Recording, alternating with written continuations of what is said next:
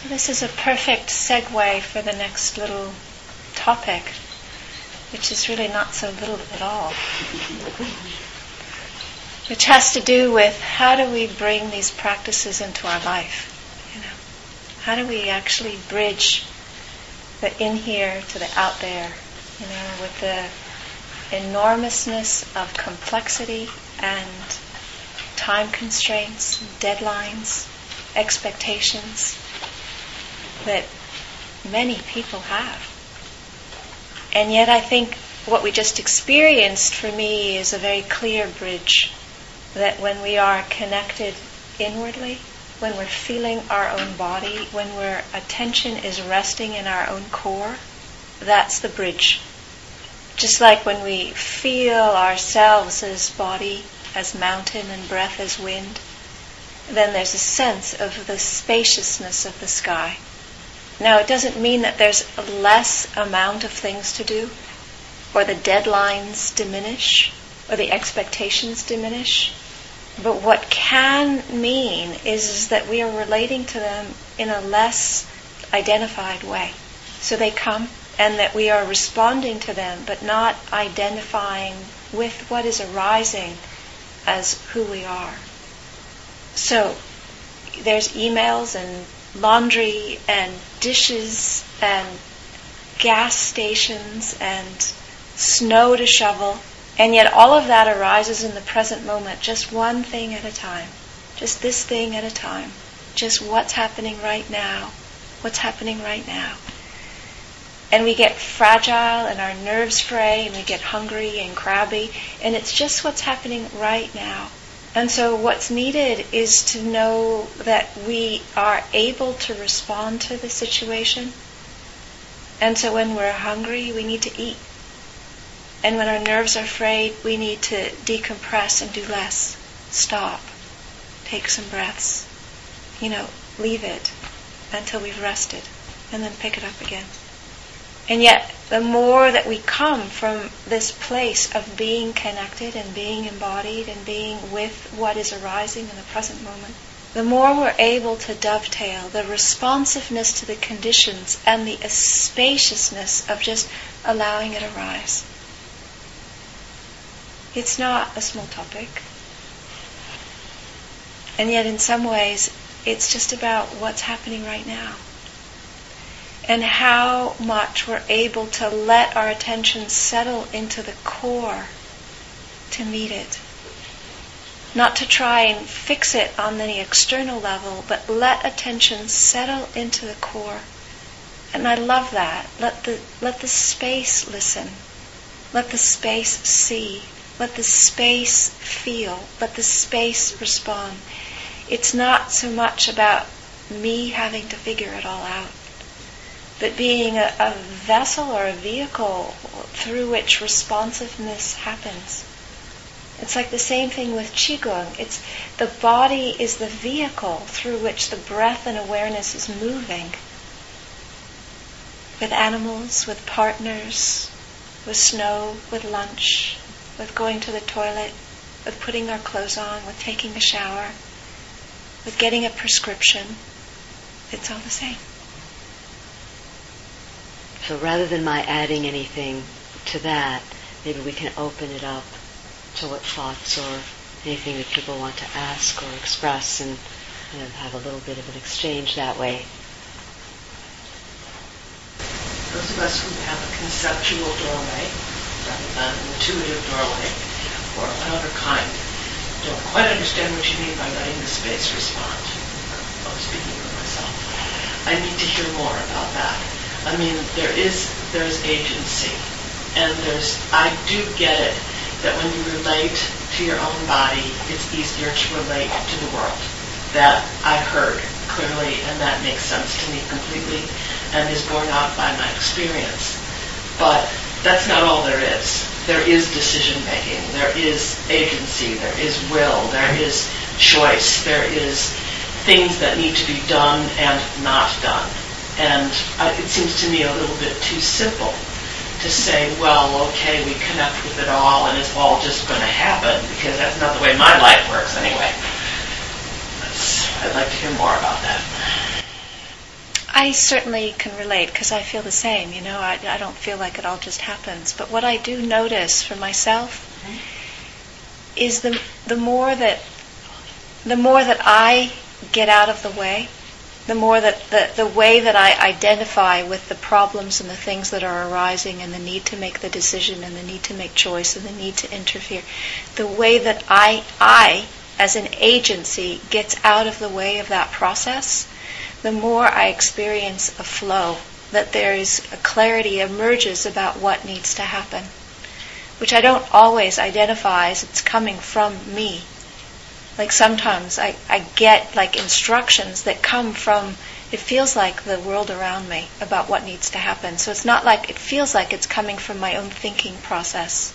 It feels like I'm receiving intuitions or instructions about from other people or from other places or from something like you know, just as a it's like as a hilariousness the yogi tea oracle you know mm-hmm. there's some of the yogi tea bags right. that have these little sayings on sure. them well i can't tell you the number of times that the yogi tea oracle was like spot on the money in terms of the instructions for the tea were absolutely perfect instructions for what I needed to open up to in that moment.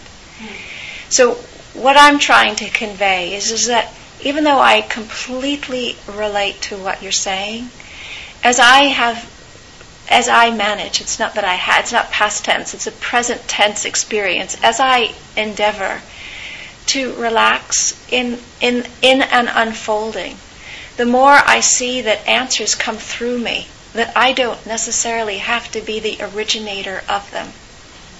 Okay? And that it's not that I my brains have turned to mashed potatoes and that I don't make choices and that I don't need to act and I don't need to make decisions. You know, it's not it's not like that. It's just that the whole thing doesn't feel like it's entirely located within me. I'm wondering if another way maybe to phrase it, I'm not sure, what you mean, but when we're aware of our habitual patterns of reactivity, if we have that awareness of those patterns and allow spaciousness around that awareness, then maybe there's more opportunity for choice, for responsiveness. That's how I relate to the listening aspect. Certainly that's very true when we talk about the space doing the seeing and the space doing the hearing, it is in the context of ourselves not being separate from that space. We are that space. So it's not as though the space is doing the hearing and informing us, and then we get the, the download and then we know what's going on. We are seeing directly, but we're seeing from a deeper and more open perspective in ourselves A perspective that is more anchored in that kind of openness and spaciousness. And you know how it is. The more stressed we are, the more tight we become, the worse our decisions are. Right? Well, the more the more tight we are, the less we see what our options are, the less we see what's possible. The more we are caught in our habitual, you know, the more stressed we are, the more we fall back into habit patterns and you know our automatic response patterns. And so when we're opening to the space doing the seeing, the space doing the hearing, it's by no means a releasing of agency. It's a deepening so that, that the agency, that that, though, that which is acting, is coming from a deeper place, a place of greater clarity, a place of greater compassion, a great, a place of greater humor, you know, a place of greater understanding. And so the space itself has intelligence because we are that space. The space is not a void. The space has qualities. It has our essential qualities. All of our essential qualities, when we're, when we're looking, I think it's a very important question because when we're looking at that and experiencing um, the space pervading my body, pervading the environment, pervading everything as a whole, that space is not a um, an empty space. It's empty, but it's full of presence. It, it's it's full of qualities. It's full of essential qualities, essential qualities of warmth, essential qualities of awareness, essential qualities of sensation. So that's really what we're talking at a kind of more, that there's a subtler way when we inhabit that and connect with that, that we still have to make every decision that we have to make. But just as a greater relaxation of mind allows us to see more choices. You know, when, when we're more relaxed, I mean, it's incredible. You know, sometimes I'll be thinking about something and I'm thinking about, thinking about, thinking about it. We've all had that, this experience. And then I walk away. Suddenly I understand what needs to happen. I couldn't understand when I was trying to drill in, right? But I let go of the drill, and the space does the seeing. Right? The open, the, in other words, the openness. The openness allows for the seeing. So what we're doing here is we're cultivating that openness, not just um, waiting, not just waiting for the moments where it might appear. We're creating conditions where that openness might become more embedded and who we are more um, in a more ongoing fashion. Because we all have those moments. We all have those moments. But it's a, it's a question of creating the conditions where those moments become more, more suffused with our, our daily experience. So I don't know if that answers, Yeah, but that, but that, sure. that was a really important question because I think that can be very confusing when we think the space is doing this thing, but it points to the way in which we feel separate from that space mm-hmm. and how we do feel that we're here and then there's the, but, but in fact we are that space. See, I think there's there's a, there's, a, there's, a, there's two parts to the process. One is the drill, because we do need to do a little hard thinking about things sometimes. Maybe not, maybe hard is a bad word, but you know what I'm saying. It's like we need to focus and figure things out, and and sometimes we do get confused, and then we walk away and we're washing dishes and we get it. And I understand, but I think that that's a result of having done some work first. Because I, I mean, I, I, this is very effortless and wonderful. I mean, you know, I think it's just brilliant.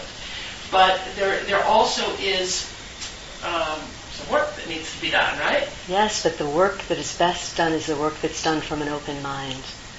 Thinking, the best thinking, the best drilling comes with a drill that's held with an open hand. You know, I mean, in other words, it's not about, it's a question of what is the foundation that is supporting. Like, for example, when you set your motivation with compassion at the beginning of your day, you're not, that motivation then suffuses your activities. You're going forth and doing different things, but that intention is suffusing your activities. You're still acting, but you have embedded your actions in a depth of perspective that isn't there if you just jump out of bed and jump into things and have no connection to that. So similarly, what are we connecting to? What are we acting out of? Who's acting? And when we connect with that, then our actions come out of that deeper place. And to use a metaphor that I think you would be familiar with, everything arises out of that emptiness. The emptiness is the foundation, and then everything that arises is pure. All the action, the energy is pure, the expressions are pure. Without that as a foundational base, whatever arises doesn't have that same degree of openness. So every time you connect with that, then everything that arises out of that has more clarity, more vividness, more intensity in a, in a good way, more aliveness, more alive, thinking clearer, drilling better. drill, baby, drill. but inside. so I hope that clarifies. Yes.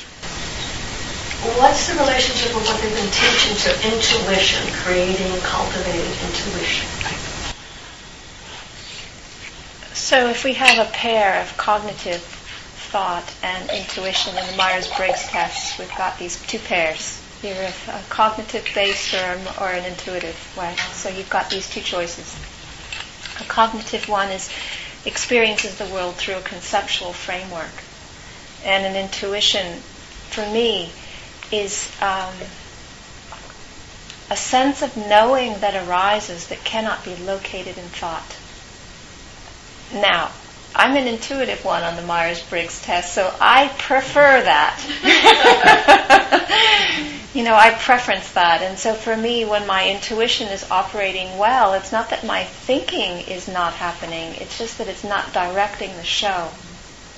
So things, I can know things through thought, but it's not the only thing that's directing the show. I can know things in my body.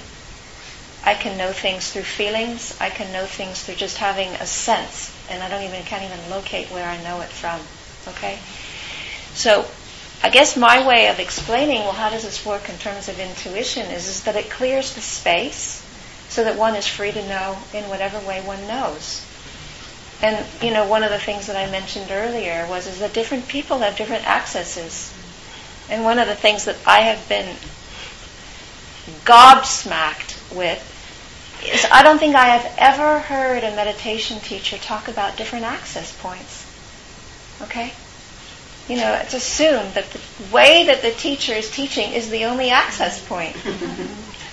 Your experience is the experience. Yes, you know. So what's good for me is good for everyone. It's typical. But anyway, so we all have different access points. And so what intuition what intuition does is it clears the ground to make however we know more accessible to us. A, a lot of what you've taught over the last two days sounds like intuition is a, is a big piece of it. It's really trusting that inner voice, um, becoming embodied, and being part of that space, seeing that space as part of you, and letting whatever comes come that you could trust. Is that accurate? Yes. Yeah. But you see, what I have learned, I was trained to be a cognitive-based person. That was my conditioning. My actuality is, is I'm a feeling-based, intuitive person. Okay? and it's taken a lot for me to actually connect with what my natural way is because the conditioning was really strong. You know, that thinking is great and you'll be able to sort everything out with that. And I haven't found that to be the case.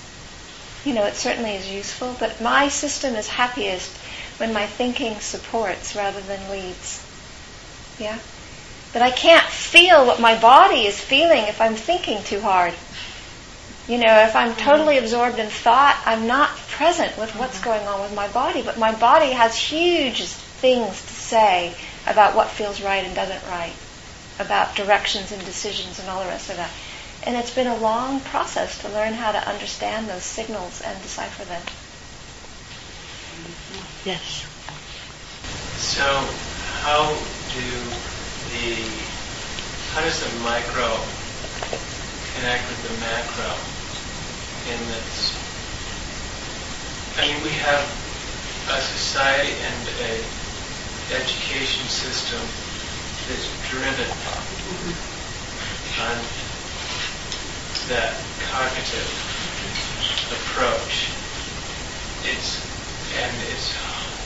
I'm also an, an intuitive kind of oriented person, and it looks like a prison to me. And the cognitive without the intuitive is dangerous. And I'm wondering, you know, earlier today I heard that there was something about you know, we we've been brought to this place as a species or a sense, and I don't it certainly hit home with me that of living with profound levels of uncertainty, or on the knife edge, you said on the knife edge of uncertainty. And it seems like that would be a really good place to have some intuitive faculties. So I'm wondering, how does that, how do these macro events that we're living in connect with the micro events of what we're doing in this room and within ourselves?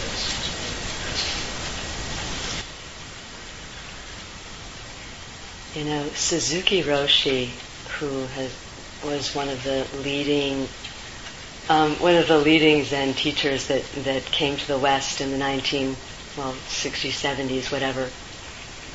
He um, made a comment once that I thought was really wonderful, which was, you have to shine a corner of the world. Right? That each of us shines a corner of the world. And what our corner of the world that we're shining is and what our focus is all connects to the whole. And so for some individuals, and this goes back to what Thanasanti was saying about access points and what we're each called to do and how we're each called to serve in the world, which is very different for each individual. And what the particular gifts are that we're bringing to the whole, to the community, to the family, to a particular situation. But whatever it is that we're bringing, if it's coming from a place of greater wholeness, of greater capacity, greater clarity, greater love, greater presence, then everything that we're doing, however it is that it ultimately expresses itself, benefits. Right? And so, if, for example, we're called to really work with systems, like what you're speaking, like let's say educational systems, having people that are involved in the educational systems that have some greater sense of not just conceptual skills, which of course are necessary. The reason we're not really talking so much about conceptual skills is because we're all aware of, the, of their usefulness, right? But there's a lot of other ways that have to do with how we are, how we exist, how we express, and what we're rooted in in ourselves, how connected we are to the truth of who we are. Because when we're connected to the truth of who we are and what we are, we're automatically more deeply connected to the truth of who everybody else is. We can see them more clearly. We can love them more dearly. Right? So that's how the micro and the macro, I'm hoping that one of the things, at least on a level of, on some foundational level that people perhaps can take away from what we've done here, is that the space that pervades me pervades you pervades the environment, pervades everything in it, and it's the basis of our unity with all of life. So the more we connect with that, the more we don't have to think about how we're connected, the more we feel and know we are connected. And when we know we're connected, then harming another person becomes really harming ourselves. We wouldn't think to harm another person more than we would think to harm ourselves. We don't have to think ourselves into non harm. It arises out of an experience of connection. And that experience of connection goes most deeply. It, go, it grows larger at the energy level, at the emotional energy level. We, it grows wider and larger, but it grows larger still and is unobstructed when we go all the way down right? Or all the way in, or all the way out, because all the way in and all the way out are really that same thing. One of the images of that in this room right here are the four stained glass windows and then the altar in the center. Okay? The four stained glass windows, each of them represent one of the elements. Right? When this room was built, it was built with each window intended to represent one of the elements in one of the directions. So we're sitting in the east where the air is, in the Western system, where the air is. And then we look at the south, where the water is, where the fire is. And we go to the west, where the water is. And we go to the north, where the earth is. And then we go here, and all the elements are represented here. That's no different than the outer world and our inner body. Right? That when we connect with our breath, we're connecting with the air that's out in the world. When we're connecting with the heat in our body, we're connecting with the sun. When we connect with the movement in ourselves, you see, everything is so. These are things that the inner and the outer come together. But unless we go into a deeper contact with ourselves, it's very difficult for that not, for that not to be conceptual. Very difficult for that not to be an add-on or a good idea or something that we think sounds good or we resonate with, but it stays on the surface of ourselves. So the way we engage in the world is most deeply reflected in how we're engaging within ourselves. And that's why it's that's why they that's where they merge.